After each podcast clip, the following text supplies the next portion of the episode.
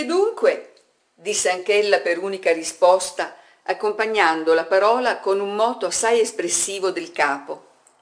Cosa faremo noi? proseguì giovanbello ciò che vi piace non tocca a me decidere. Guardate a quello che fanno gli altri diamine. Sei risoluta? Vorrei vedere io. Non hai paura? Che paura d'egitto quando non si opera male? Sapete bene che non c'è da aver paura scommetto che il vecchio ha subodorato ogni cosa e si immagina ciò che stiamo per tentare. Ma vi accetto io che non si intrometterà. Gli convien troppo tacere e fingere di non accorgersi. Anche mio zio zancastro ha agito così con mia cugina petronilla. È un male di famiglia l'avarizia.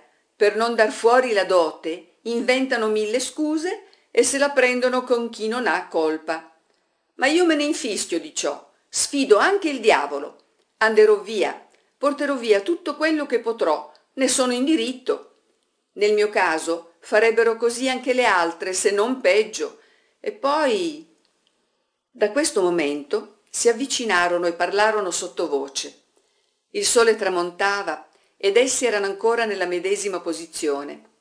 Alizzola suonò l'ave maria.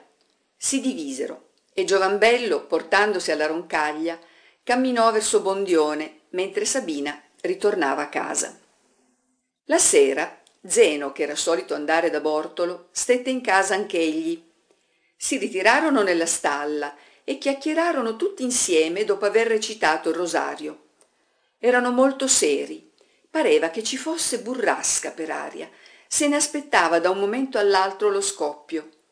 Ma invece zeno fu buonissimo carezzò alquanto sua figlia e la guardò con insistenza ostentando un poco di emozione. Le donne filavano silenziose e in certi momenti non si udiva che il soffio delle capre o il rumor secco dei fusi. Per giunta il cielo di fuori si rannuvolò e caddero alcune gocce di pioggia. A mezzanotte circa si decisero finalmente a coricarsi. Zeno per il primo salì di sopra salutando sabina come non faceva mai quindi lo seguirono anche le donne con un grande fracasso di zoccoli dopo aver disposto le rocche fra un travicello e l'altro del soffitto. Stavano così bene là entro che si sarebbero fermate sino all'alba ma poiché il capoccia non voleva bisognò obbedirlo. Sabina restò l'ultima dovendo come al solito chiudere gli usci e preparare il mastello per mungere. Nel compiere questa operazione pianse chissà per quali pensieri e poi levatasi gli zoccoli passò in mezzo al cortile. Era buio pesto soffiava un vento freddissimo. Dalla finestrola al primo piano scendeva il raggio d'un lumicino e le donne camminando sul pavimento di assi lo facevano scricchiolare. Sabina entrò nel pollaio e vi prese due grossi involti depostivi dopo cena. Ripassò per il cortile mentre nella casa vicina sbattevansi alcuni usci e rimbombavano alcune voci. Poscia si rinchiuse nella stalla. Suonò mezzanotte a bondione il vento portava in su quei rintocchi ad uno ad uno quali vibrati quali appena sensibili come se venissero da campanili a diverse distanze. Ben tosto giunse giovanbello con marchetto bolco e il somaro di lui.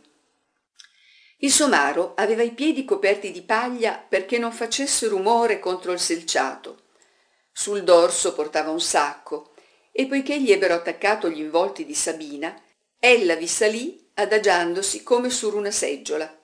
Tutti e tre si incamminarono senza parlare. Marchetto levò di tasca una piccola lanterna cieca e l'accese quindi svoltarono a manca dirigendosi verso valle di flesio.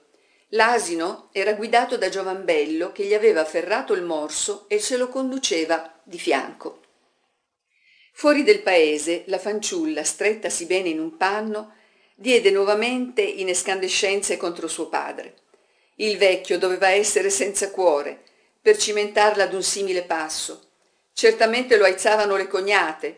I tempi sì erano cattivi ma però tutti dicevano a Lezzola che egli nascondeva la borsa di sotto al pagliericcio e d'altronde con una figlia che vuol prendere marito bisogna sacrificare qualcosa si è per questo al mondo. Ella